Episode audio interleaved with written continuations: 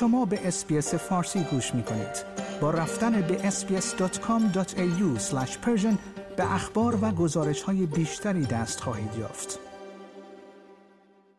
تنها ظرف 24 ساعت پس از ادای سوگند به عنوان 31 امین نخست وزیر استرالیا انتونی البنیزی در نشستی با رهبران قدرتمند بین المللی شرکت خواهد کرد. سفر سریع آقای البنزی که تنها یک روزه و به توکیو خواهد بود برای دیدار با جو بایدن رئیس جمهور ایالات متحده، فومیو کیشیدا نخست وزیر ژاپن و نارندرا مودی نخست وزیر هند برای گفتگوی چهار جانبه امنیتی صورت خواهد گرفت. این سفر در واقع به مسابه یک آزمون فوری سیاست خارجی خواهد بود. رهبران شرکت کننده در این نشست در سایه جاه طلبی های فضاینده پکن در منطقه و امضاع رسمی اخیر پیمان امنیتی چین و جزایر سلیمان در طول مبارزات انتخاباتی استرالیا گرد هم خواهند آمد. در این مذاکرات دیپلماتیک که با عنوان کوتاهتر چهارگانه یا دکواد شناخته می شود همچنین انتظار می رود سیاست های آب و هوایی نیز بررسی شود آقای البنزی در سفر به توکیو همچنین با یکی دیگر از متحدان استراتژیک کلیدی دیگر در تماس بود و مکالمه 25 دقیقه‌ای با بوریس جانسن رهبر بریتانیا انجام داد. این گفتگو توسط منابع دولتی استرالیا دوستانه و بسیار مثبت توصیف شده است. بر اساس گزارش ها این دو در مورد توافق AUKUS که توسط دولت سابق آقای موریسون منعقد شد صحبت کردند. انتظار می رود آقای البنزی همچنین با هر سه رهبر شرکت کننده در این نشست چهارگانه دیدارهای جداگانه ای داشته باشد.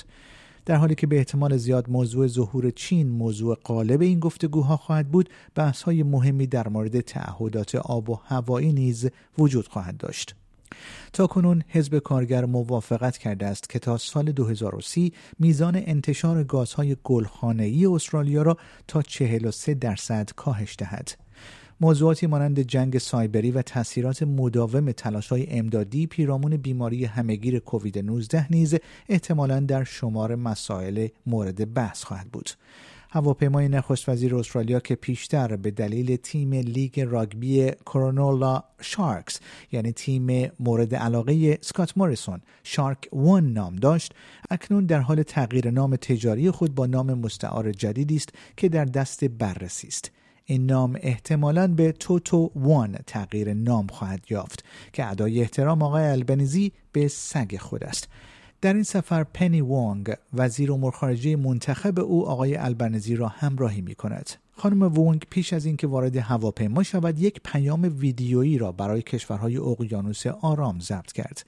او در این پیام گفت من در زمانی وزیر امور خارجه شدم که منطقه ما با چالش های بی سابقه مواجه است اما ما با هم با این چالش ها روبرو خواهیم شد او افزود ما می خواهیم به ایجاد یک خانواده قویتر در اقیانوس آرام کمک کنیم آیا می خواهید به مطالب بیشتری مانند این گزارش گوش کنید؟ به ما از طریق Apple Podcast، Google Podcast، Spotify یا هر جای دیگری که پادکست های خود را از آن می گیرید گوش کنید.